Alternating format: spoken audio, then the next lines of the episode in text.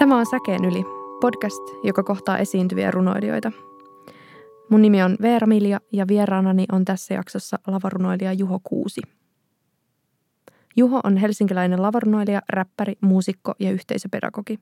Hän on kaksinkertainen Poetry Slamin Suomen mestari vuosilta 2012 ja 2016 sekä lavarunokollektiivi Helsinki Poetry Connectionin nykyinen puheenjohtaja – Juho opettaa lavarunoutta muun muassa Helsingin työväenopistossa ja Lavarunoakatemiassa. Hänen esikoisrunokirjansa Piukkaan paikkaan lupa lyyä julkaistaan myöhemmin tänä vuonna. Ja lisäksi Juho kilpailee tällä hetkellä myös Talent Suomi-ohjelmassa esittämällä lavarunoutta. Juho, kiitos tosi paljon, että tulit vieraaksi ensimmäiseen Säkeen yli podcastiin. Erittäin, erittäin kiva olla täällä. Ajattelin, että voitaisiin aloittaa sun tiestä lavarunouden pariin – Sä oot kasvanut järven päässä. Kyllä. Ja sä oot kasvanut järven päässä aikana, jolloin runotapahtumia ei ehkä vielä järjestetty ihan joka nurkalla niin kuin nykyään. Mutta ehkä voitaisiin puhua vähän sun tiestä runouden pariin, että mistä kaikki sai alkunsa. Niin, no uh, joo, mä oon miettinyt tuota välillä, että mistä se niinku, tai siis joo, helppo, helppo tie on se, että, että tota, innostuin räppäämisestä joskus yläasteella suunnilleen sellainen kunnolla. Ja sitten viimeistään siinä yläasteen lukiovaihteessa, niin sitten sit sellainen jotenkin avaimen punainen tiililevyn kautta tuli sitten semmoinen viimeinen, viimeinen niitti ikään kuin siihen asiaan, että, että se ei ollut pelkästään ehkä se niinku räppääminen siinä kohtaa, vaan jotenkin se levy tietyllä lailla opetti mua kyseenalaistamaan asioita ja se sitten innosti vielä enemmän, että okei, okei, on olemassa jotain muuta, muutakin kuin mitä mulle on ehkä opetettu. On erilaisia näkökulmia tarinoihin ja maailmaan kaiken kaikkiaan. Miten sieltä sitten räpin tekemisestä tie vei nimenomaan lavarunouteen?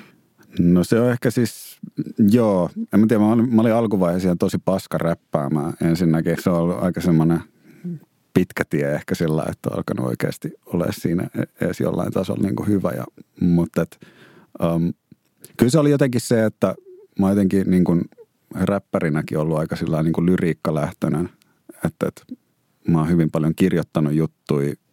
Mä nyt jotain yleensä kuunnellut samalla, mutta sitten mä oon pikemminkin etsinyt niitä biittejä sen jälkeen, kuin että mulla olisi ollut valmiiksi joku biitti, mihin mä kirjoitan ja ikään kuin teen saman tien sen biisin. Biisin ja sitten kai se on niin kuin se muoto siinä ollut semmoinen, että, että sitten kuitenkin se niin kuin rapin, rapimaailma alkoi tuntua jossain vaiheessa liian ahtaalta, että, että jotenkin, että, että okei on tämä biitti ja tämä tunnelma.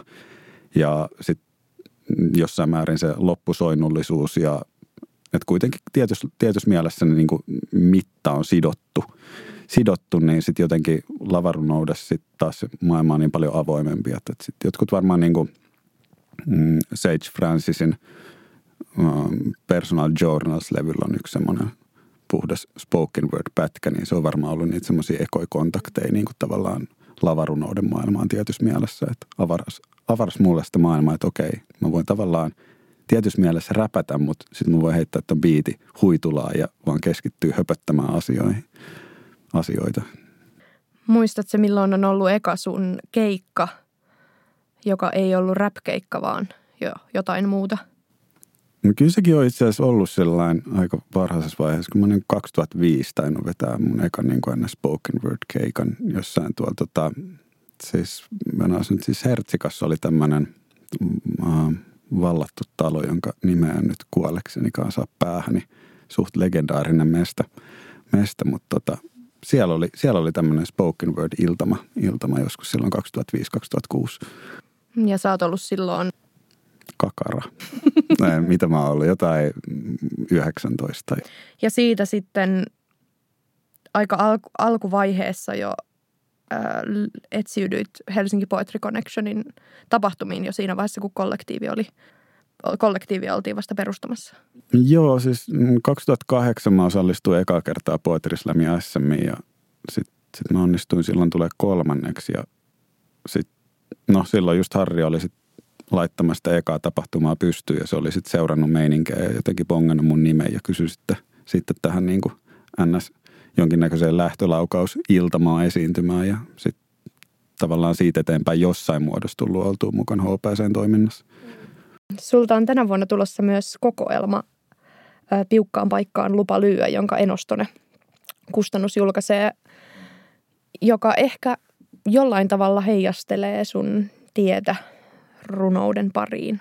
Niin, no, kyllä mä oon niin kuin miettinyt sitä jonkinnäköisen niin kuin oma elämäkerrallisuuteen pohjaavana teoksena tietyssä mielessä, mutta totta kai eihän se nyt niin kuin yksi yhteen mene missään nimessä. En, en mä tiedä meneekö ne ikinä, mutta, mutta et onhan sitä niin kuin väritetty ja yhdistelty asioita toisiinsa ja niin poispäin. Mutta mut joohan se niin kuin vahvasti, vahvastihan se niin kuin musta kertoo ää, tavalla tai toisella. Ehkä siinä on jotain siis, mitä mä nyt sanoisin. Siis kielellisestihan se on niin kuin, se on niin kuin puhekieltä – miten se on kirjoitettu, että se ei ole kirjakieltä, joka on jotenkin tuntunut musta tosi luonnolliselta tavalta tietyssä mielessä laittaa jotenkin ehkä just, just vielä niin kuin toi kirja, että kun se käsittelee sitä semmoista niin kuin omaa, omaa kasvua tietyssä mielessä, niitä semmoisia jotain kipupisteitä ja mm, niin poispäin. Kyllä mä oon kieltämättä paikkapaikoin joutunut myös vähän miettimään, että, että, että mitä kaikkea mä voin tietyllä lailla sanoa tai että on, onko se ihan ok sanoa näitä asioita. Mutta sitten mä oon kyllä pitkälti todennut, että, että joo, mikäli siinä on joku semmoinen niin syy, että joku voi saada siitä ikään kuin jotain samaistumispintaa tai jotain, että se ei ole vaan semmoista jotenkin oksentamista. Totahan sun on ehkä syytä miettiä nyt, koska sä esiinnyt parhaillaan myös Suomen talentissa. Mm. Ää, niin susta on tulossa ehkä myös julkis. Niin, no, mä, mä tavallaan toivon, että musta ei julkista tule. Että, että se, se mun mielestä on se jotenkin lohdullista, kun on jotenkin keskustellut asiasta, asiasta muun muassa tota, yhden norjalaisen kollegan kanssa, joka on tehnyt saman, niin se, se just sanoi sitä, että kyllähän nyt niin kuin kuitenkin tuommoiset TV-julkikset unohdetaan sillä kuitenkin parissa kuukaudessa, että, että mä toivon kuitenkin, että, että musta ei tule mitään semmoista julkisuuden hahmoa se on jotenkin ehkä semmoinen kauhuskenaario, jota en ole edes ajatellut. Hmm. Tällä hetkellä sä oot kuitenkin äh, käytännössä, en tiedä kuinka paljon talentilla on katsojia, mutta ehkä tälleen vähän, vähän liioitellusti voisi sanoa, että tulossa koko Suomen olohuoneisiin.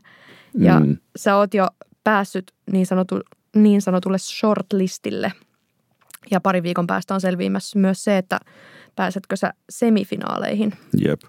Ja siinä vaiheessa, kun tämä jakso tulee ulos, niin ollaan jo nähty telkkareissa se ensimmäinen jakso, jossa sä esiinnyt. Kyllä. Monille, jotka tuntee sut, voi olla jopa yllätys, että sä lähdit mukaan Talent Suomeen. Miksi? Uh, niin, miksi, e, niin, mitenköhän ton nyt vastaisi sillä nätisti tai jotenkin kivasti. Ettei, no. ettei Talent Suomi loukkaan. Niin, tai kukaan muukaan, en mä tiedä. Siis, uh, No mä en ole ehkä kuitenkaan semmoinen niin kuin mikään valtavirran ihminen siinä mielessä, niin kuin, mitä mä nyt sanoisin. Mä tykkään vastakulttuureista ja mua vierastuttaa semmoinen kaupallisuus erittäinkin paljon.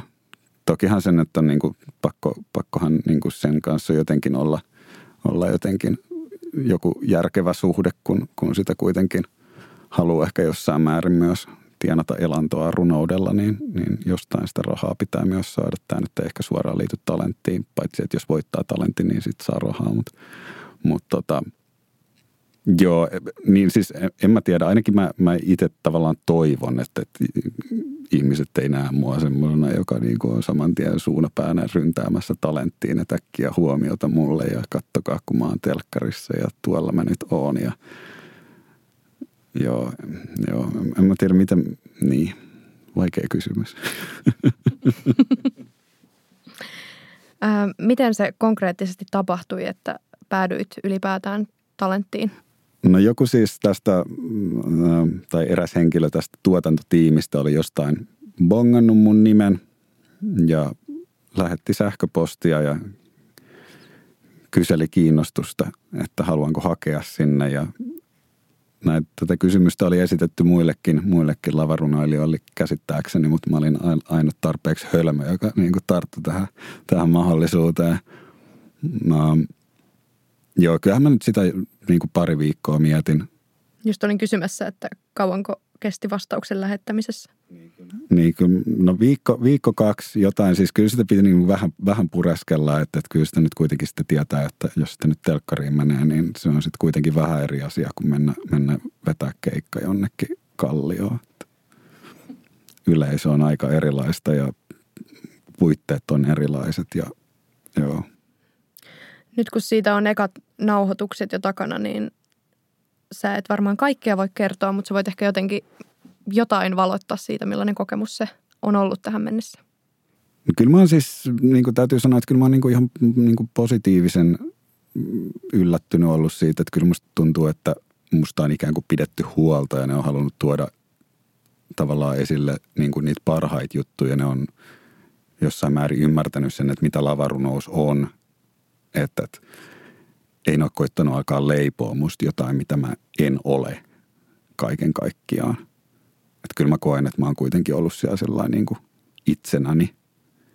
Ja kun tuossa on jonkun pätkä nähnyt siitä, kun saa jotain niitä kommentteja siellä tuomaristolta se oma esityksen jälkeen, niin mä olin just niin vaivautuneen näköinen kuin mä oletinkin, että mä oon. Ja mä oon niin kuin ihan tavallaan tyytyväinenkin siihen, että, että en ole saman tien mikään, mikään erittäin luonnollinen ihminen telkkarissa – en mä tiedä, musta tuntuu, että mä vaivaannut muutenkin tosi helposti, niin se on ihan hyvä, että vaivaannut myös telkkarissa sitten. Kai. Korjaa, jos mä oon väärässä, mutta tämä taitaa olla ensimmäinen kerta, kun lavarunoutta nähdään Talent Suomessa. Kyllä mun käsittääkseni. On siellä, tai ainakin jossain tuommoisessa, no varmaan just jossain niin Talentin versiossa joku, joku mun mielestä joku semmoinen pienempi, pienempi lapsi esittänyt runoutta, mutta mun käsittääkseni nämä ei ollut sen omia, omia tekstejä, mitä se esitti. Että kyllä niin kuin tässä mielessä lavarunoutta niin kuin ensimmäistä kertaa Suomessa jo. Että ulkomailla on ollut kyllä Italiassa ja Tanskassa ainakin. Mitä annettavaa lavarunoudella voi olla talentille? Ehkä siitä tullaan johonkin just tämmöiseen niin kuin tiettyyn vilpittömyyteen ja johonkin semmoiseen niin kuin, positiiviseen aitouteen, että siellä on omana itsenään esittämässä sitä omaa juttuaan ja ei niin kuin tavallaan, en mä yritä olla mitään muuta. Sua piikitellään todennäköisesti jatkossa Talent, Talent Suomesta yhtä paljon kuin se on piikitelty viimeiset vuodet siitä, että sä oot kaksinkertainen Poetry Slamin Suomen mestari. Joo, näin mä oletan. ja ehkä se joku äh, ristiriita siinä, että sä oot tosi vaatimattoman äh, olonen hahmo ja sua selkeästi kiusaannuttaa se mestarihuutelu, mm. joka on nyt vuosia jatkunut – mutta sit sä oot kuitenkin kaksinkertainen Lavarnouden Suomen mestari ja tällä hetkellä oot jälleen kilpailuohjelmassa mukana, niin mm. miksi, miksi sä haluat kilpailla runoudessa? Se on tosi hyvä kysymys, koska kyllähän niin kuin Poetry Slamkin on sellainen formaattina semmoinen, että sitten kun siellä on, niin sitä samaan aikaan on tosi innostunut siitä ja samaan aikaan miettii, että mitä helvettiä mä teen taas täällä. Um, Mutta mut siis ehkä siinä on niin kuin joku semmoinen, että, että Mm, sitä on kuitenkin jossain määrin kilpailuhenkinen ihminen ja sitten se toimii, toimii tuommoiset kilpailut aika hyvänä semmoisena motivaattorina, niin kuin pyrkii hioa hommat mahdollisimman niin kuin ikään kuin valmiiksi.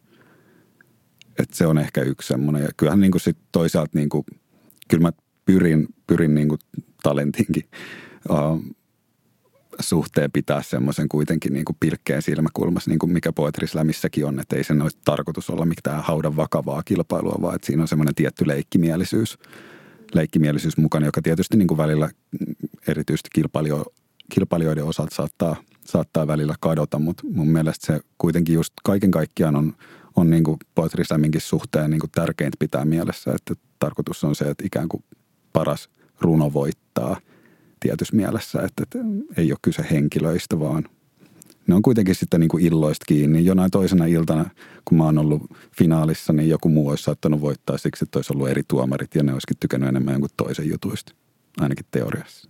Mm. Ja tosiaan Poetry Slamissa ehkä lajia tuntemattomille, niin tämä tosiaan tuomarit on, voi olla oikeastaan ketä tahansa.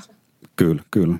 Ihan, ihan kuka vaan täyspäinen yleisön jäsen Mutta ei siis ole mitään niin kuin pätevöitymistä lavarunouden tai poetry slamin tuomarointiin. Jep, tai, tai runouden ylipäätään, että voi olla ihan, ihan täysin ummikko sen suhteen ja se on, se on siinä mun mielestä just tosi siistiä.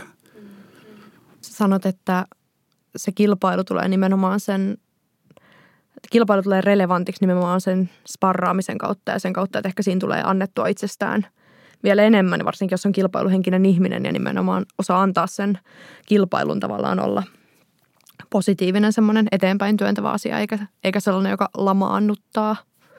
Mutta varmasti niillä meriteilläkin on jotain tekemistä sen kanssa, että haluaa kilpailla. Niin siis onhan voittaminen kivaa. En, en mä niinku sitä sillä lähde kieltämään. Ja toki niinku, kyllähän siitä, että on, on kaksi kertaa SM voittanut, niin onhan siitä mulle hyötyä ollut myös. Että et kyllähän se on varmasti paikka paikoin vaikuttanut just keikkatarjouksiin ja toki niin kuin erityisesti ehkä sitten on päässyt, päässyt just muutama otteeseen ulkomaille esiintymään ja näin poispäin. Että onhan siitä, siitä niin kuin omat, omat hyötynsä. Oletko ikinä joutunut pohtimaan sitä semmoista äh, kilpailun luonnetta ja sit sitä taiteellisen työn luonnetta ja niiden mahdollista yhteensopimattomuutta? Kun miettii, tietysti niin kuin, ajattelin ensin, että aika harvassa taiteenlajissa kilpaillaan, mutta sitten mä tulin, tajusin, että niin kuin, kyllähän kaikissa taiteenlajeissa kilpaillaan. Kirjallisuudessakin on, on kirjallisuuspalkinnot ja olkoonkin, että äh, ehkä ihan samalla tavalla sellaisia live-kilpailutilanteita ei ole niin, niin monessa ää, lajissa. Mutta koetko se taiteen tekemisen ja sen kilpailun välillä jonkinlaista ristiriitaa tai oot joutunut etsimään jotain niin kuin kohtaa, jossa ne voi tavata toisensa? No joo, siis mm, kyllähän kuitenkin sitten niin kuin Poetry Slamissa on se oma, oma aikarajoitteensa, että on vaikka kolme minuuttia aikaa esittää sitä omaa runoa, eikä saa olla rekvisiittaa, niin kyllä mä niin kuin sitten huomasin sen 2016, kun mä voitin, voitin toisen kerran, niin ja päätin sitten siinä kohtaa, että nyt, nyt riittää tämä, tämä tältä erää, niin sitten tajus ikään kuin sen, että, että sitten on kuitenkin niin kuin useamman vuoden ikään kuin kirjoittanut tekstejä myös, jotka sopii siihen formaattiin ja ikään kuin toimii sen kanssa – että sitten kyllähän se on niin kuin tietyssä mielessä rajoittava. Että sitten kun pääsee siitä kolme minuutin aikarajasta irti ja sitten unohtaa tai siis että tajuu, että voi hyödyntää sitä rekvisiittaa myös apuna ja voi käyttää musaa ihan mitä tahansa tämmöistä, niin kyllähän se vapauttaa sitten taas sen niin kuin formaatin jälkeen, jälkeen kuitenkin ja niin kuin slämeissäkin niin kuin paikkapaikoin tietyt runot toimii paremmin kuin toisenlaiset runot verrattuna sitten vaikka livekeikkoihin niin kuin tietyssä mielessä, että mm, niin. Ja se on se, että sen slam-runon, jossa aikaraja on siis se kolme minuuttia, niin paitsi että on kuullut monilta runoilijoilta, että kilpailee paljon, että nimenomaan runoista tuppaa tulemaan juuri kolmen minuutin mittaisia. Mutta lisäksi siinä on ehkä se sisältö, joka on ehkä semmoista niin kuin – että se, paitsi se runon pitää olla kolme minuuttia pitkä, niin siinä kolmes minuutissa pitää jotenkin riisua yleisöaseista. Joo, siis kyllähän se niinku kontaktin löytäminen ja jotenkin käänne niinku varsinkin, no en tiedä, Suomessa on, on siis sillä niin kuin hirveän positiivisen monipuolinen myös lämskene, että on tosi monenlaista tekijää, mutta kyllähän se niin kuin joissain maissa näkyy selkeästi, että alkaa tulla semmoinen ikään kuin formaatti, että, selkeämmin just se, että minkälaisia runoja slämissä vedetään, että sitten ne alkaa olla semmoisia niin kuin ääritunteellisia ja nimenomaan semmoisia, niin kuin, että oikein ronkitaan niitä pahimmillaan ehkä semmoista semisosiaalipornoa jopa. Ja siis sillä että, että vedetään tosi äärimmilleen tunne, tunnemaailmassa kaikki, kaikki, kaikki kaakkoon, kaikki namikat, mitä vaan voi. Hmm. Sä olit menossa huomenna seuraavan kerran poetrislämeihin. Niin, niin kai se on joku siis mä jotenkin kuitenkin siis se on hauskaa. Ja sitten ehkä mulla on niin kuin nykyään sitten kuitenkin semmoinen tilanne, että mä voin mennä vähän sellainen paineettomasti, että kun on voittanut jo kaksi kertaa, niin ei mua enää haita, haittaa hävitä etenkään, kun ei ole SMistä kyse ja en mä varmaan sitten sinne SMiin enää meekään, että antaa muiden, muiden voittaa sitten siellä. Mm. Onko kukaan tehnyt hattutemppua Suomen mestaruuksissa? Ei ole, että kyllähän se sillä vähän houkuttaa, mutta Mutta ehkä sitten joskus, kun mä oon jotain 60, niin sitten mä voin mennä taas. Kävitkö sä kilpailuissa tai battleissa sun rap-aikoina? En mä, mä oon ihan paska freestylaamaan. Tai siis, no silloin kun mä niin kuin enemmän sitä tein joskus siinä niin kuin just parinkympin kieppeillä, niin ehkä ne niin kuin parhaimmat freestylit alkoi olla jo ihan viihdyttäviä, mutta en mä ollut ikinä niin hyvä freestylaamaan, että mun olisi kannattanut edes miettiä minnekään battleihin lähtemistä, että se olisi ollut kyllä semmoista murhaa. Kyllä sieltä olisi tullut vaan niin kuin meikäläinen ruumissäkissä himaa monessa palassa, että, että joo ei, ei. Rap-kulttuurin kuuluu semmoinen tietynlainen lesoilu kuitenkin, vaikka ei kilpailisi. Niin, se on semmoista nokittelua, mm. mutta parhaimmillaanhan siihen liittyy myös se, että sen nokittelun kautta sit se toimii semmoisena niin kuin sparrausympäristönä. Mm. Mm. Jos sitä niin kuin tällainen myönteisessä mielessä katsoo, niin kyllä, kyllä ei se ole pelkästään niin kuin huonossa mielessä, mielessä nokittelua. Mm. Ja siinä mielessä, kun jos vertaa, niin lavarunokulttuuri on tosi erilainen. Sieltä puuttuu oikeastaan täysin, vaikka kilpaillaan, niin siellä on tosi hyvä henki ja puuttuu täysin sellainen nokittelun, nokittelun tai lesoilun kulttuuri. Ja voisi ajatella, että sellaista, ehkä se, että lavarunon, lavarunokulttuurin juuret on siellä open mic-toiminnassa, joka on tosi kannustava ja avoin tila, että – siitä kautta siitä ikään kuin kasvaa siitä kulttuurista itsestäänkin sellainen hyvällä tavalla tasapäistävä. Ehdottomasti, ehdottomasti. Kyllä se on koko lavarunoskenen parhaita puolia, että sinne on niin kuin, tai ainakin toivon, että sinne on tavallaan jokaisen helppo tulla, eikä ole sitä pelkoa, että tulisi saman tien niin kuin dissatuksi. Hmm. Entä millainen on se tai, kuva taiteilijasta, joka – sulla tällä hetkellä on. Mä mietin, ehkä jossain vaiheessa sulla on enemmän ollut räppärin identiteetti. Ehkä nyt sulla on, jos nyt mietitään vähän aikaa näitä identiteettejä, niin sulla on runoilijan tai lavarunoilijan identiteetti enemmän. Vaikka yhä teet musiikkia ja räppiä. Millaisena sä näet sen taiteilijuuden tällä hetkellä? Mitä on olla taiteilija? Niin, se on tosi hyvä kysymys kyllä se on niin kuin joutunut pyörittelemään kyllä just sitä, että kyllähän sitä on välillä ollut semmoinen, että, että se on semmoista niin kuin tuskaa ja piinaa ja että sitä kautta sitten löytyy sieltä jostain pohjalta niitä, niitä hyviä juttuja, kun tarpeeksi kärsii ja vääntää. Että, että kyllähän sitä on pyrkinyt löytää siihenkin, tai ollut pakkokin löytää toki vuosien varrella just sitä, että siitä tulee enemmän semmoista ikään kuin tavallaan työn tapaista asiaa kuitenkin, jota tehdään joka päivä, eikä vaan silloin, kun on inspiraatio. Koska jos mä kirjoittaisin vaan silloin, kun mä oon inspiraatio, niin jäisi kyllä aika, aika vähäiseksi mun luominen. Ja kyllähän yhä sellainen tietynlainen vähän seminarsistinen taiteilijamyytti ja neromyytti vaikuttaa – yhä meidän aikanakin siihen, millaisina taiteilijat nähdään ja ehkä millaisena se taiteellisen työn tekeminen nähdään.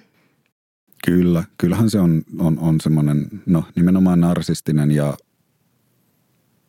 yksilöön keskittyvä, joka on sitten taas, niin kuin, kun lähtee vertaamaan just vaikka lavarunnakulttuuriin, johon liittyy just nimenomaan tämä vahva yhteisöllisyys, että kyllä mä just koen, että, että kuitenkin o, taiteilijat on myös osa yhteisöä ja niiden pitäisi, pitäisi mun mielestä muistaa myös se tehdessään taidetta ikään kuin, että, että kantaa vastuu siitä omasta taiteestaan tietyssä mielessä.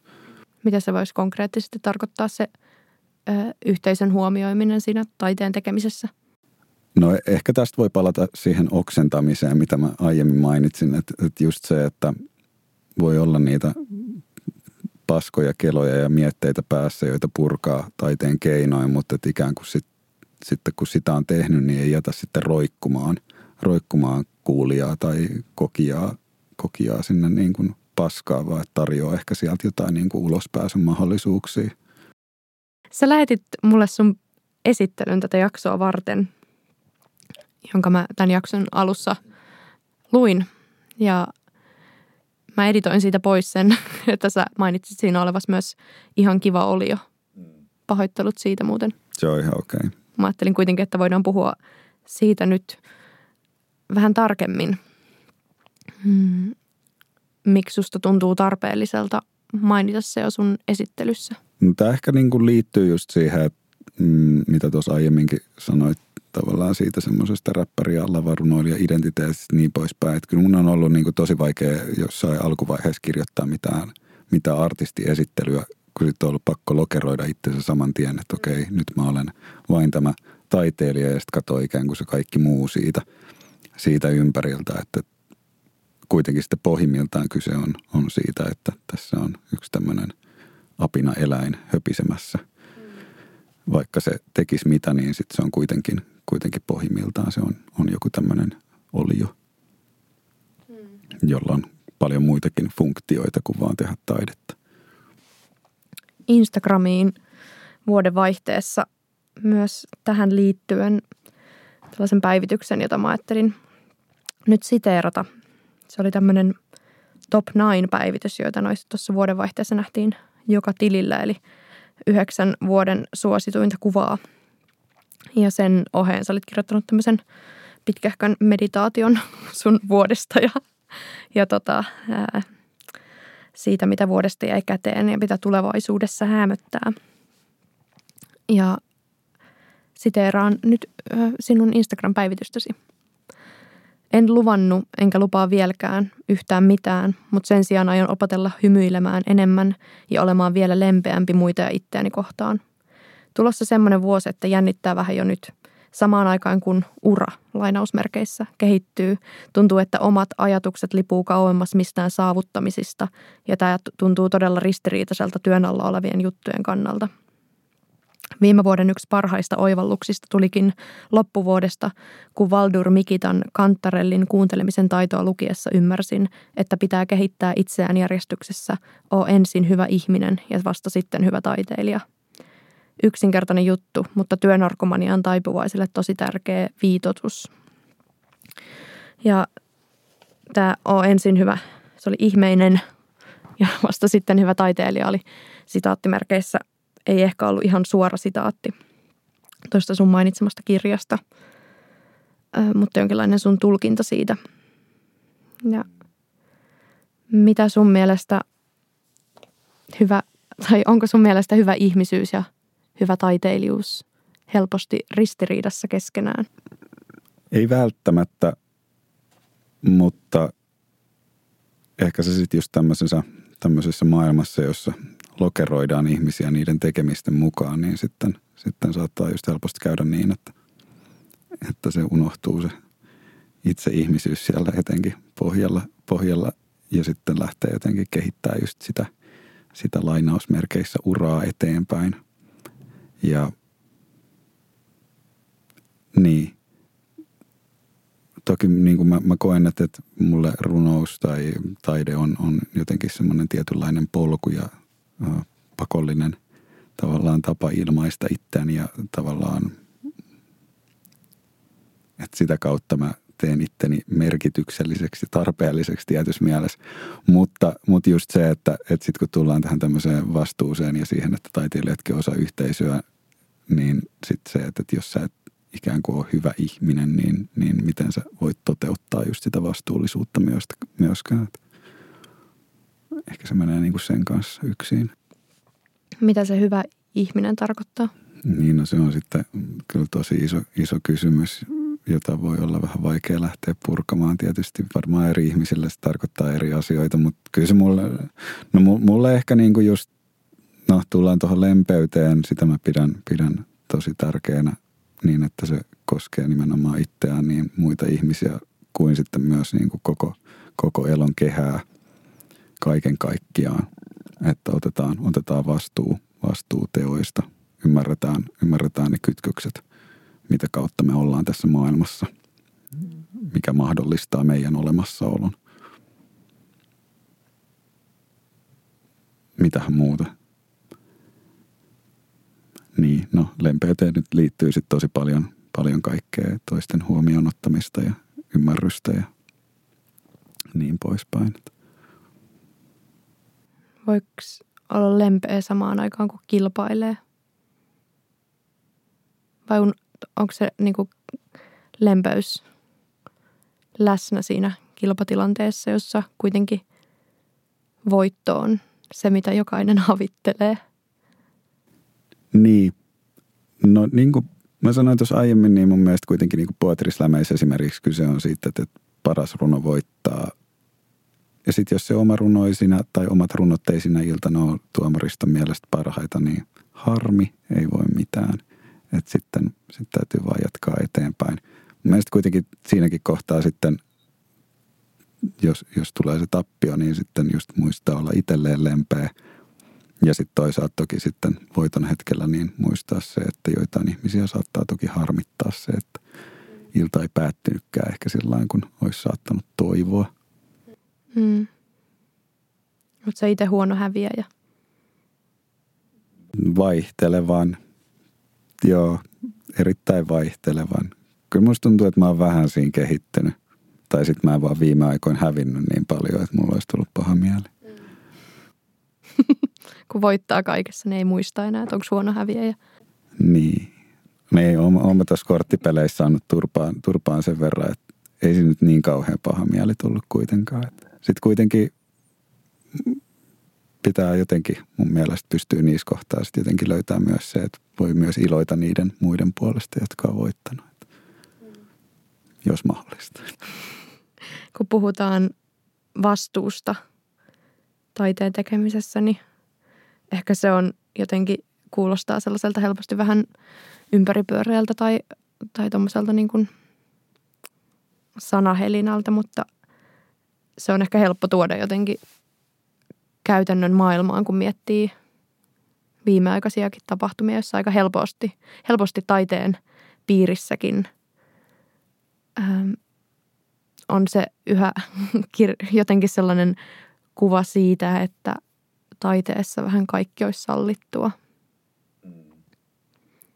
Kun miettii erilaisia näitä Me Too-kohuja ja, ja tota, tai Me Too-liikettä, ei se mikään kohu ole, Me Too-liikettä ja, ää, ja muuta Suomessakin tapahtuneita tavallaan taiteeseen ja valtaan kytkeytyviä väärinkäytöksiä. Ehkä niiden kautta on helpompi tarkastella, mitä se valta voisi ja vastuu siitä voisi käytännössä tarkoittaa. Harvinaisen totta ja toki just harvinaisen surullista, surullista mitä kaikkea ikään kuin taiteen nimissä on sitten tehty. Että, niin. Kyllähän kuitenkin ei niin kuin, kuitenkaan siis mun mielestä niin kuin tarkoituksen, ei, ei pidä pyhittää keinoja. Että, että jos on tarkoitus tehdä ihan mitä tahansa taidetta, niin ei se, ei se pitäisi tulla sillä kenenkään kustannuksella. Ei edes itsen mielellään. Että, että se on ehkä myös semmoinen, semmoinen, mikä liittyy tämmöiseen johonkin taiteilijamyyttiin, että taiteilijan pitäisi olla jotenkin kärsivä. Niin niin kyllä se on, se on myös semmoinen asia, että, että minkä, minkä kanssa ehkä itse on, itse on joutunut tekemään jonkun verran duunia, että, että ei tarvitse kärsiä, että, että kyllä niitä juttuja tulee sieltä. Niin kyllähän se nyt on sitten helpottanut, helpottanutkin vuosien varrella, kun on saanut, saanut jotenkin niitä juttuja ehkä myös käsiteltyä pois, pois sen salkuun. Niin jos ajattelee, että se kärsimys on melkein niin sisäänrakennettu siihen, mitä on olla taiteilija, että – ne tuntuu yhä tulevan jotenkin yhdessä. Elisabeth Gilbert, sellainen amerikkalainen kirjailija, sillä on sellainen TED Talk tästä, joka on mun mielestä aika hauska. Se, sen TED, Talkin alussa kertoo siinä, miten, miten ihmiset reagoi siihen, kun hän niin kuin joskus teininä ilmoitti haluamansa olla kirjailija. Ja ihmiset oli ja sitten, sitten minkin olleet kauhistuneita siitä, kun hän kirjoitti suositun kirjan ja että voiko hän enää koskaan kirjoittaa mitään – vastaava yhtä suosittua ja tuleeko tämä tuhoamaan hänet ja miten hän kestää ja miten hänen mielenterveytensä kestää hänen työtään. Ja, ja sitten hän siinä vaan vertasi, että, että hänen isänsä oli, on, oliko se nyt kemian alan insinööri, että kukaan ei ole koskaan kysynyt häneltä, että viekö kemian alan insinööri, jos hänet ennenaikaisesti hautaan. Mutta taiteilijalle se on vieläkin ihan normaalia. Kyllä, kyllä ja joo, se on valitettavaa, joka ehkä sitten niin kuin, tietysti paikkapaikoin se ehkä myös johtuu tietysti siitä, että taiteilijoilla on myös ikään kuin voi ajatella, että on tehtävä nostaa esille, esille asioita, joista ei esimerkiksi puhuta, joka sitten voi sitten antaa tämmöisen kuvan, kuvan siitä kärsivyydestä myös tietyssä mielessä, että jos sä oot kemian ammattilainen, niin sitten sulle ikään kuin sä et työskautta tuo esille sun traumoja. Mm. Sä käsittelet ne jotenkin muuten. Näin niin kuin esimerkkinä. Miten sun omassa sanoit, että on semmoinen aihe, jonka kanssa sä oot joutunut tekemään itse työtä. Tuntuuko susta jotenkin, että yhä se taiteen tekeminen tai vaikka nyt sun kokoelman tekeminen vaati sun mielenterveydeltä veronsa? Itse asiassa yllättävän vähän. Että ilmeisesti jotain mä oon saanut prosessoitua tuolla mun pääni syövereissä. Et toki siellä oli niitä semmoisia jotain kipupisteitä, jotka mm, vaati enemmän ja oli raskaampia kuin toiset kohdat, mutta noin niin kuin kokonaisprosessina niin kyllä mä koen, että se meni kuitenkin sillä ihan, ihan suht terveessä hengessä. Mutta kyllä mä ehkä niin kuin paikkapaikoin sit, sit piti jotenkin ronkkia vähän enemmän ja jotenkin ajaa itseään erilaisiin tiloihin, sanotaan näin, että, että pääsi käsittelemään tiettyjä aiheita semmoisesta näkökulmasta, kun mä halusin, niin kyllä se oli semmoista tiettyjen tilojen hakemista sitten paikkapaikoin jo. Mm, mm. Joka ei aina sitten välttämättä ollut niin kuin terveessä mielessä tervettä. Terveessä mielessä tervettä. Niin toi oli kyllä todella absurdisti sanottu. Mutta joo, ei aina ollut kauhean välttämättä niin kuin sellainen ähm, ehkä ulkopuolisen silmistä, jos olisi katsonut sitä touhua, niin ei olisi välttämättä näyttäytynyt kauhean järkevältä, mutta näin jälkikäteenkin mä koen, että se oli tosi tarpeellista ja se teki hyvää mun kokoelmalle ja mä uskon, että se teki loppupeleissä hyvää mun päällekin. Kyllä mä tykkään erilaisista tajunnan tiloista. Kaiken kaikkiaan. tylsähän sitä on niin katsoa aina samaa maailmaa samasta vinkkelistä, että kyllä erilaiset perspektiivivaihdokset tekee tosi hyvää. onko sulla joku yleisö mielessä – tai ei yleisö, mutta vastaanottaja, jolle sä kirjoitat tai mikä ohjaa sitä sun kirjoittamista, jos sulla on kuitenkin ehkä jonkinlainen vastuu, ei välttämättä siinä kirjo- kirjoittamisen hetkellä, mutta sitä ainakin julkaisemisen tai esiinty- ennen kuin menee esiintymään, niin siinä on joku pohtiminen siitä, että mikä se vastuu on. Mietitkö sä potentiaalista kuulijaa tai lukijaa jo kirjoittaessa? tosi vaihtelevasti. Välillä se on ehkä niin kuin jotenkin selkeämpi, että on olemassa joku tietty, tietty ryhmä, että, että kenelle joku tietty, tietty runo on suunnattu. Mutta välillä se on kyllä tosi semmoinen ylimalkaan ihmiskunnalle tai ö, suomea puhuville ihmisille, jotka ymmärtää, mitä mä sönkötän. Mutta kyllähän se niin kuin, mm, joidenkin tekstien kohdalla se toki helpottaa se, että ikään kuin vähän rajaa sitä, sitä että mikä se niin kuin, tavallaan ydinkohderyhmä ehkä sitten voi olla. Mutta en mä, en mä niin kuin ole halunnut lähteä jotenkin liian tarkkaan rajaamaan sitä, koska kyllä mä tavallaan kuitenkin toivon, että, että tietyssä mielessä mahdollisimman moni voisi löytää sieltä ainakin jotain, jotain mikä, mikä resonoisi. Ähm, me kuullaan ehkä seuraavaksi sulta joku runo öö, tutkielma lokeista. Oletko yhä samaa mieltä, että se on se runo, joka me... Kyllä mä kai oon. Joo, kyllä mä, mä joudun miettimään tätä tosi paljon, koska noit runoja nyt on tuossa kertynyt, kertynyt läjä ja sitten mä en toisaalta mä en halunnut ottaa kirjasta mitään tähän, koska ne ei ole lavarunoja ja tämä on kuitenkin niin kuin HPCn podcasti, joka käsittelee lavarunoutta pääasiassa, niin mm niin sitten mä haluaisin jotenkin rajaa ne, ne saman tien pihalle tästä, vaikka osa niistä ehkä toimiikin ihan ok, ok niin kuin lavakontekstissakin. Mm. Kuullaan sun runo. Tutkielma lokeista. Ole hyvä.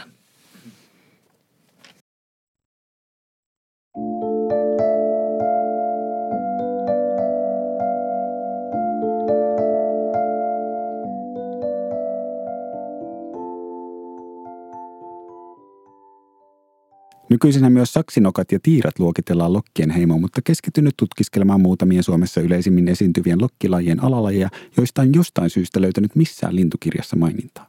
Ensinnäkin kaikki tuntenevat naurulokin, mutta jo vuosikaudet ornitologit ovat ohittaneet sen tosiasian, että naurulokki on oikeastaan oma yläkäsitteensä. Sillä on olemassa ainakin huutonaurulokki, tekonaurulokki ja räkänaurulokki. Koska lajien väliset erot eivät ole välttämättä ihan selkeitä, niin kerron muutamia tunnistusvinkkejä. Huutonaurulokilla harvoin mitään omaa. Velkakirjassa jopa palkatonta lomaa. Turun pääkirjaston kahvilan terassilla sillä oma piikki, johon toivot sen istuvan, paskalla jähtäessä kahviisi. Snägärin ranskiksissa on huutonaurulokki lisä. Ja oli isyystestin tulos mikä? Kukaan ei kerro, onko huutonaurulokki isä. Helpoiten bongaat huutonaurulokin tietysti aivan netistä. Tekonaurulokki viihtyy seurapiireissä kuivahkoissa bileissä nuoleskelijoiden olkapäillä. Sen ääni on käheä ja oli juttu hyvä tai huono, että erota sitä naurun sävystä. Helpoiten tunnistat sen siitä, että kertoissasi mielestäsi parasta vitsiäsi, se röhöttää vieressäsi. Räkänaurulokki taas viihtyy kauppakeskuksien edustoilla. Se nappaa kädestäsi jäätelön tiputtaakseen sen, soittaa poliisit teinilaumojen perään piruillakseen, sanoo nähneensä niillä huumeita, ehkä jopa teräaseen, Maijan saavuttua paikalle kakkaa sen tuulilasin valkoiseksi. Harmaa lokki lienee myös useimmille tuttu, mutta sen sisarlaji harmaa talouslokki on jäänyt kokonaan pimentoon. Harmaa talouslokin paratiisi on pankkikriisi. Se istuu toimiston ikkunalaudalla miettimässä, miten pääsisi käsiksi rahoihisi. Ja kun harmaa talouslokin saldo on taas isommalla plussalla. Ja se näyttää entistä pöhöttyneemmältä ja pulskalta. Se liihottelee kaupungin yllä ilman taksissa etsimässä seuraavaa saalista. Jotain erityistä ja kallista. Nappaa lopulta uhma ikäisen kädestä. Tikkarin rääkyy kovempaa kuin lapsi. Millä mittarilla mä tein jotain väärin? Ja on syytä muistaa, että harmaa talouslokin toiminnan mahdollistaa sen kaverit, jotka esimerkiksi pankeissa rustaapuu merkkinsä paskapaperiin. Ja selkälokki on myös monille tuttu, mutta sen sijaan sen sisarlaji kamelin selkälokkia ei enää muista kukaan, vaikka jo vanha kansa on tuntenut sanonnat, kun kamelin selkälokki maahan mätkähtää, on huomenna paska sää. Ja kuukiurusta kesään on kamelin selkälokista loppuelämä onneton koen tarpeelliseksi esitellä lajin perinpohjaisesti. Koko sopiva, jotta kamelin selkä napsahtaa. Pesä joko pienen ja hennon kamelin tai lahon kamelin latvassa. Pesiminen synnyttää sopivalla hetkellä sopivan määrän poikasia, jotta kamelin selkä alkaa natista. Ravinto syö kaikkea, mitä on todella vähän. Esimerkiksi viimeisen vihiksen kiukkuisen vegaanin huulilta juo viimeiset vesipisarat kuivuvista joista. Muutto. Usein muut lajit muuttavat muualle kamelin selkälokin saavuttua. Ääni, krak, myös pienempi, naps tai naks. Uhanalaisuus, toivottavaa.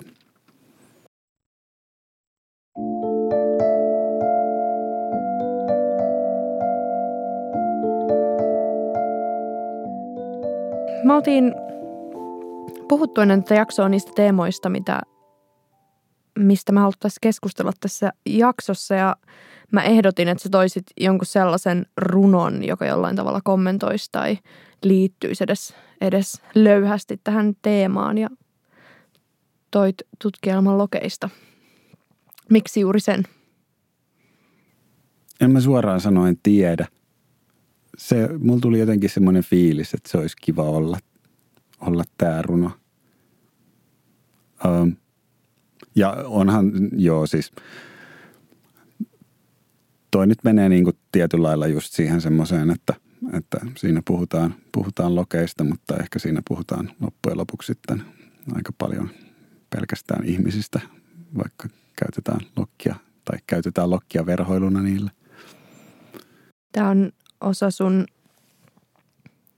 muutama vuosi sitten tehtyä esityskokonaisuutta eläinaiheista lavarunoseminaaria.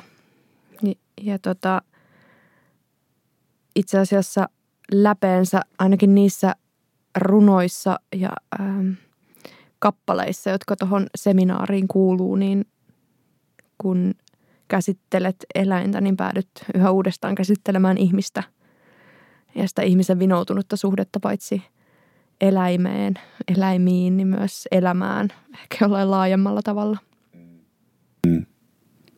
Joo, kyllä se siihen, siihen sitten ajautui, ajautui hyvin vahvasti. Että kyllä mua, no toki lähtökohtaisesti se kiinnostikin, että, että no, ihmisten uh, tai sanotaan näin, että hmm, No, mua, mua, mua siis ärsyttää se semmoinen ihmisten hirveän ihmiskeskeinen ajattelu kaiken kaikkiaan, miten ne käsittää olemassaolonsa, olemassaolonsa tässä kaikkeudessa ikään kuin me oltaisiin tämmöinen joku luomakunnan kruunu ja muut, muut asiat tässä maailmassa on olemassa vaan ihmistä varten. Niin se varmaan on ollut sitten semmoinen tuolla taustalla vahvasti vaikuttava asia. Tässä nyt toki sitten tuli, tuli um, kokonaisuuden nimeen viitaten niin käsiteltyä asiaa nimenomaan sitten erilaisten eläinten kannalta, mutta kyllähän se voisi olla, olla vaikka puiden tai jonkun, jonkun muun asian kuin vaan, vaan eläinten kannalta tietyssä mielessä. Mm. Kun sä aloit tekemään eläin teemaista lavarunaseminaaria, jolle sait apurahankin, niin tiesitkö siinä tekovaiheessa, että se päätyisikin käsittelemään enemmän ihmisiä kuin eläimiä? No kyllä mä varmasti jollain tasolla tiesin, että niin siinä tulee käymään, käymään väkisinkin. Että, että, että kyllä nämä tämmöiset räikeät ristiriidat siinä, että miten, miten just ihminen, ihminen on ja käyttäytyy tällä maapallolla tällä niin kuin yleistäen, yleistäen ihmiset. Toki on, on sitten paljon pieniä yhteisöjä, jotka voi, voi elää varsin sopusoinnussa, mutta jos puhutaan nyt vaikka länsimaista, niin se suhde on niin vinoutunut, että, että, mm. että sieltä se kumpus. Tuntuu, että ehkä eläinten kautta voi käsitellä aika monia sellaisia sokeita pisteitä ihmisten moraalissa ja arvoissa.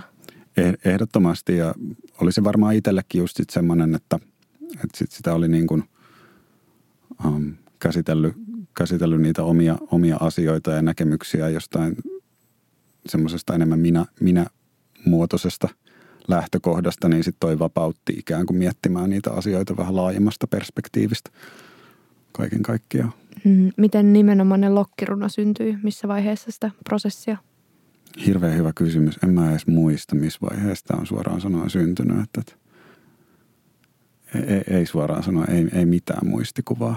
Lokkilajit ehkä mm, vähän viheliäisinä näyttäytyy tässä runossa. Niin, kyllähän ne tässä toki, toki näyttäytyy, ja, mutta ehkä just, just sit siitä semmoisesta ihmisnäkökulmasta, että kyllähän nyt lokitkin sitten on, on vaan yksi laji, joka on sopeutunut sitten elämään ihmisten kanssa jollain tavalla ja sitten, sitten ne saattaa ihmisiä ärsyttää, kun – kun ne ei käyttäydy niin kuin ihmiset toivoisivat, ne käyttäytyy vaikka kauppatorilla, että ne, ne, ei, ne ei kivasti hengaile siellä jossain kivetyksellä.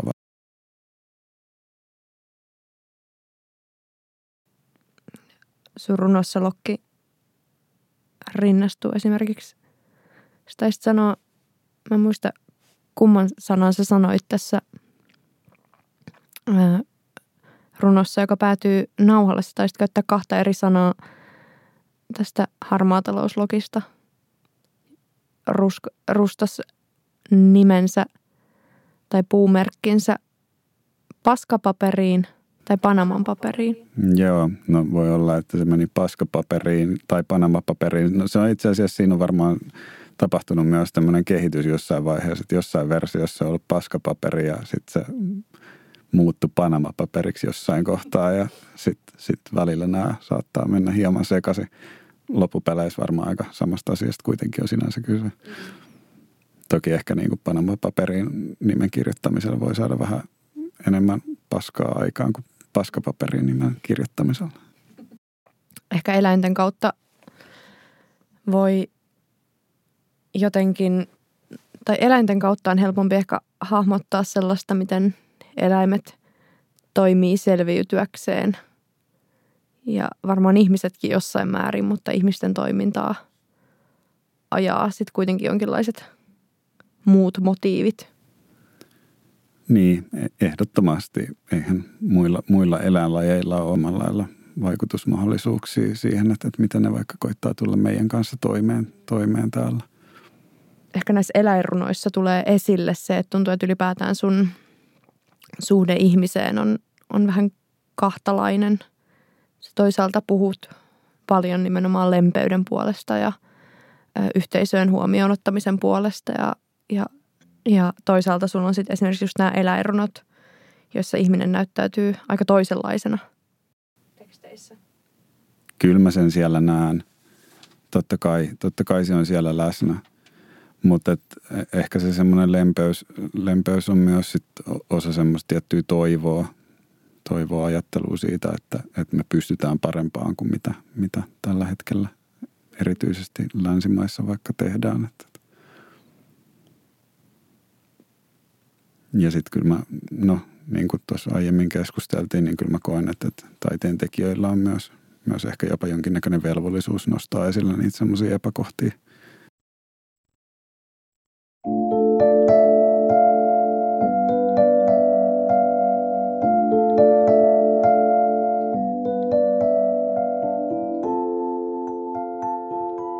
Mennään ystäväkirjaosioon. Jokaisen jakson päätteeksi on siis ystäväkirjaosio, jossa on kolme kysymystä. Ne tulevat toistumaan samanlaisina jaksosta toiseen. Ähm, Juho, sä oot kirjoittanut paperille vastaukset näihin ystäväkirjakysymyksiin. Todellakin mä, mä halusin jotenkin yrittää olla edes kiva ensimmäinen vieras tässä podcastissa ja jotenkin valmistautua, mutta ottaa huomioon noin Lokki-jutun sekoilut, niin vaikuttaa kyllä siitä, että mä olen valmistautunut paskan vertaa. Öm, ensimmäinen ystäväkirjan kysymys. Mikä on sun unelmien esiintymispaikka ja tilanne? Mä oikeastaan siitä paikasta tiedä siitä sen tarkemmin, mutta mä tykkään semmoisista niin vähän pimeämmistä tiloista. Mun mielestä semmoisessa päivänvalossa ja täysin valkoisessa valossa esiintyminen on jotenkin kauhistuttavaa. No en mä tiedä, kauhistuttavaa ehkä vähän liikaa, mutta, mutta jo, jo, semmoiset kuitenkin niin kuin enemmän, enemmän jotenkin il, iltatilanteet. Ja siihen liittyy se, että, että joo, jossain unelmatilanteessa, niin sitten voisi vois just itse vaikuttaa vaikka enemmänkin valaistukseen, mitä tulee, tulee lavalle. Ja ei, ei mulla siis sillä niin kuin tavallaan, joo jotenkin vähän tylsästi, niin ei mulla nyt semmoisia niin ihan hirveitä haaveita. Headsetin kanssa esiintyminen oli ihan hauskaa talentissa, että se oli, että ei ollutkaan niin kuin mikki, jota pitää kädestä, että se on standis kiinni, niin se oli omalla tavallaan tosi vapauttavaa, koska sitten sitten ei ole se toinen käsi sidottu siihen mikkiin, vaan sitten voi huitoa molemmilla käsillä halutessaan. Se oli sillä ihan kivaa siinä mielessä. Ystäväkirja-osian toinen kysymys. Ää, kuka on sellainen kollega, runoilijakollega, jonka työtä haluaisit nostaa esille jollain tavalla? Mä mietin tätä tosi paljon ja jotenkin mä heti alkuun haluan sanoa, että jätin tästä ehkä pois semmoisia, niin jota pidän, pidän ikään kuin vähäkään runoutta seuraaville ihmisille jotenkin semmoisina tuttuina hahmoina. Että, niitä semmoisia helppoja esimerkkejä kyllä, kyllä varmasti löytää, löytää, jos alkaa tutkimaan, mitä Suomen runo, runokentällä tapahtuu. Um, mutta tota, no siis, joo. Uh, Ilmari-jutut täytyy sanoa, että, että, että on, on, on tykännyt aina. Ilmarilla on tosi hyvä, hyvä syvä meininki, hyvä flow. Um, tykkään sun jutuista niin kuin tapahtumana, niin sit suosittelen kyllä kaikille, että menkää joskus tsekkaa nuorten open mickeja. Mm, etenkin, etenkin jos, jos niin kuin sanotaan, että, että open mic kenen Helsingissä on vaikka muuten tuttu, niin, niin sieltä saa vähän erilaista ehkä kulmaa siihen, että minkälainen se polte, polte siellä siihen hommaan on ja, ja mi, niin, mitä ne nuoret ajattelee asioista. Nuorten open siis täällä Helsingissä – järjestetään säännöllisesti ja Aura Nurmi niitä luotsaa. Ystäväkirjaosion kolmas kysymys. Mikä on sellainen aihe, josta sä haluaisit kirjoittaa, mutta johon sä et ole vielä uskaltanut tarttua? Joo, mä mietin tätäkin tosi paljon. Mulla on yksi semmoinen kyllä, mitä mä oon miettinyt pitkään, mutta, mutta tota, se on, kummittelee mun päässä, mutta mä en kertoa sitä tällainen tyl, tyl, tylsästi, tylsästi, että, että mä en, mä en, joo, se ei, se, se ei kestä päivänvaloa vielä tässä vaiheessa. Uh, mutta mut mua on niin kuin pidempään, pidempään kanssa kiinnostanut käydä jonkinnäköistä vuoropuhelua mun isoisän kanssa, joka on, jota en ole siis ikinä tavannut ja, ja tota, se on pitänyt, pitänyt päiväkirjoja.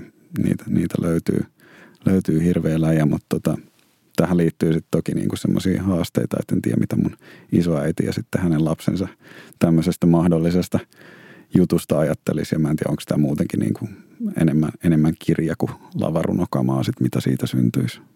syntyisi. Mutta joo, se, se on mulle pyörinyt, pyörinyt mielessä pidemmän aikaa. Ystäväkirja-osio päättää tämän Säkeen yli podcastin ensimmäisen jakson. Menisin sanoa, että viimeisen jakson, mutta se on toiveajattelua. Ää, tämä oli siis Säkeen ylieni Nuoren voiman ja Helsinki Poetry Connectionin yhteinen podcast. Ja kiitos tuesta podcastille Suomen kulttuurirahasto. Kiitos. Ja kiitos Juho vierailusta. Kiitos. Täällä oli erittäin kiva olla käymässä, vaikka tuntuu, että, sai sanottua ehkä joku kymmenen prosenttia siitä, kun mitä oikeasti halusi sanoa, mutta semmoista se kai aina on.